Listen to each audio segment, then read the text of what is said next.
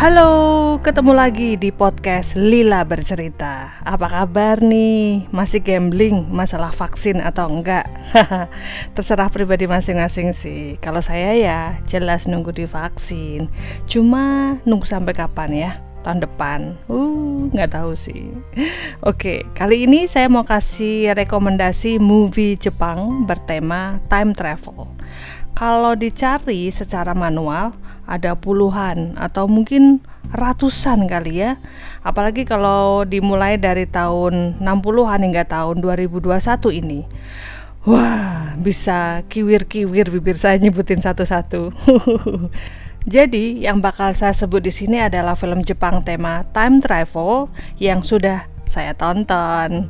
Nah, biasanya seseorang melakukan perjalanan waktu itu karena ada sesuatu yang dianggap salah atau disesali hingga kepingin melakukan perjalanan waktu. Nah, sebenarnya apa benar bisa sih? Tapi perjalanan waktu itu sendiri sebenarnya merupakan hal yang berupa fantasi yang hingga sekarang tidak bisa dibuktikan secara ilmu. Jadi film-film yang bertema time travel selalu masuk ke genre science fiction. Oke, okay, whatever that is, tetap asik kok menonton film-film time travel ini, ya kan?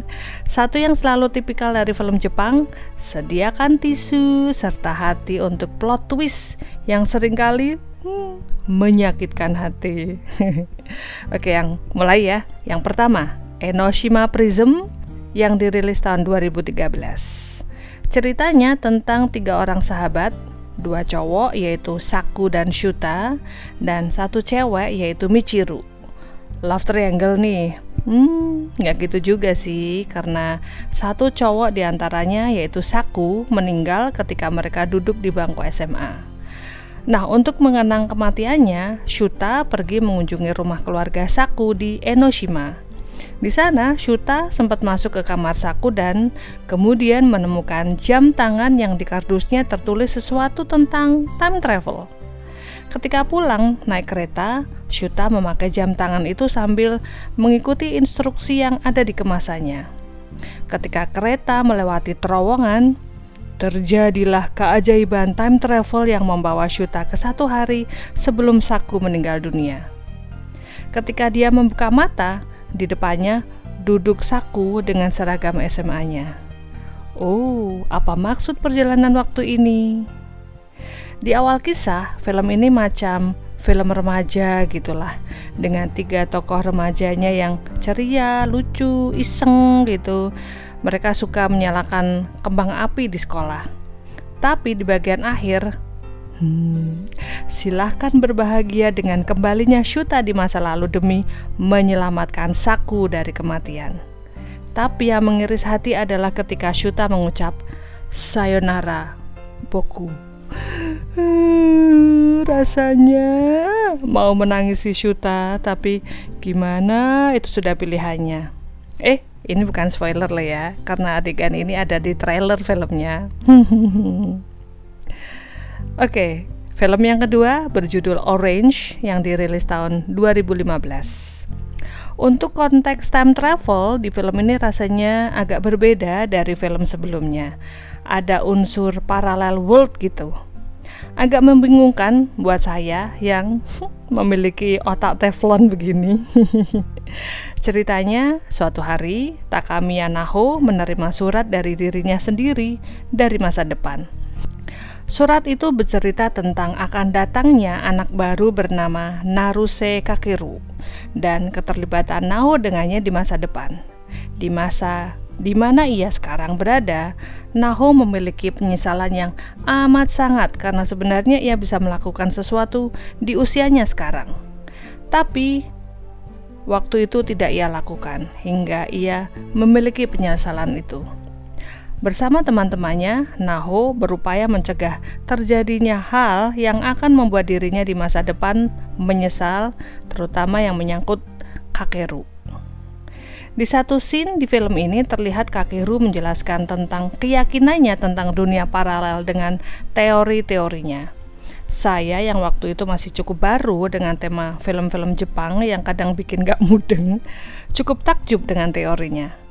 Jangan bayangkan mesin waktu yang akan membawa seseorang melakukan perjalanan waktu ya, karena si time traveler di sini adalah si surat itu sendiri. Hmm, jadi sebenarnya masuk nggak sih film ini ke kategori time travel? Bingung sendiri. Film ketiga berjudul Erased, dirilis tahun 2016. Film ini juga memiliki judul lain dalam bahasa Inggris yaitu The Town Where Only I Am Missing.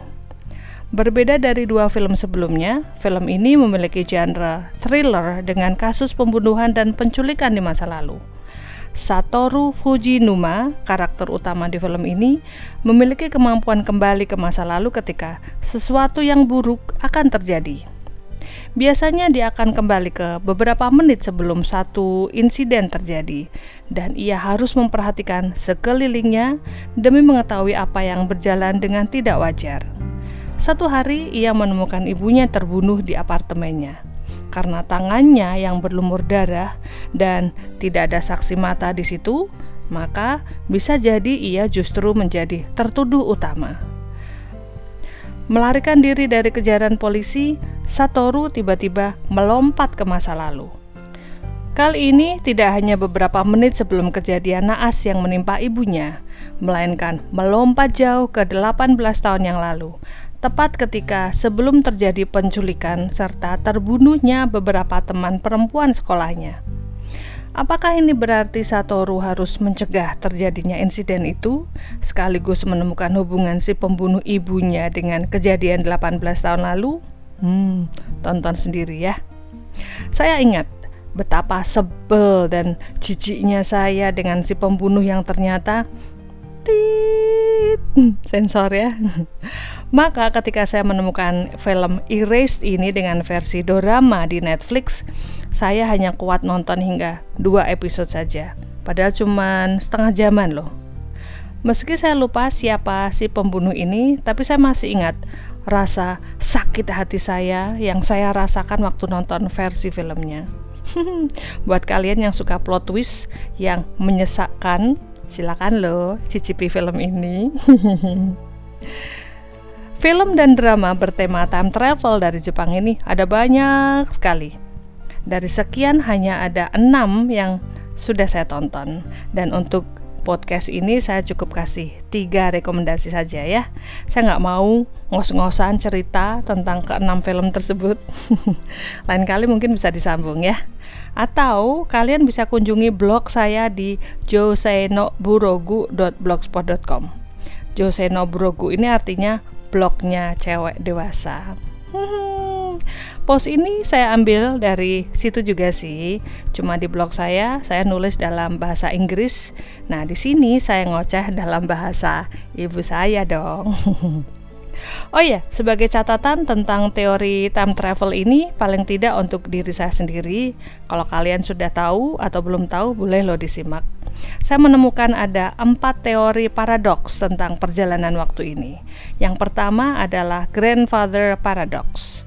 Teori ini mengambil contoh misal ya, uh, kamu pergi ke masa lalu, kemudian uh, di mana kakek kamu hidup karena di masa sekarang kakek kamu itu melakukan kejahatan besar, maka kamu akan membunuh kakekmu untuk menghindari bencana besar di masa sekarang. Nah, jika benar kakekmu terbunuh waktu itu, maka orang tuamu tidak akan lahir dong. Dan bagaimana dengan kamu sendiri? Jadi ingat satu adegan di film jadul berjudul Back to the Future di mana si Michael J. Fox, si karakter utamanya, nyaris gagal mempertemukan ayah ibunya dengan tujuan mereka saling jatuh cinta. Nah, kalau gagal, dia terancam hilang dan dia tidak akan pernah dilahirkan. Paradoks kan? Yang kedua yaitu predestination paradox. Kalau kalian orang beragama Islam, pasti tahulah yang namanya kodo dan kodar. Semua itu sudah diatur dari Yang Maha Pengatur. Semua yang sudah terjadi itu sudah digariskan dari awal. Jika kamu pergi ke masa lalu demi mencegah satu pembunuhan, tapi karena seseorang itu sudah ditakdirkan mati, maka perjalanan waktumu ya sia-sialah. Alih-alih kamu akan merasa lebih sakit hati melihat seseorang itu mati atau dibunuh berkali-kali, ya kan?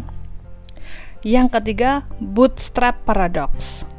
Teori ini menyebabkan inkonsistensi atau ketidakjelasan akan sesuatu karena perjalanan waktu. Misal ya, kalian pergi ke masa lalu untuk bertemu dengan Einstein yang waktu itu belum menemukan teori relativitas. Maka tujuan kamu ke masa lalu adalah untuk mengajarkan teori ini pada Einstein. Bayangin aja udah geli nih. Lah terus nanti siapa yang akan tercatat sebagai penemu relativitas jika bukan Einstein? Nama kamu? Hah, sombong amat. yang keempat, butterfly effect paradox. Ini teori menjelaskan bagaimana perjalanan waktu itu bisa menyebabkan efek yang memiliki skala yang sangat besar.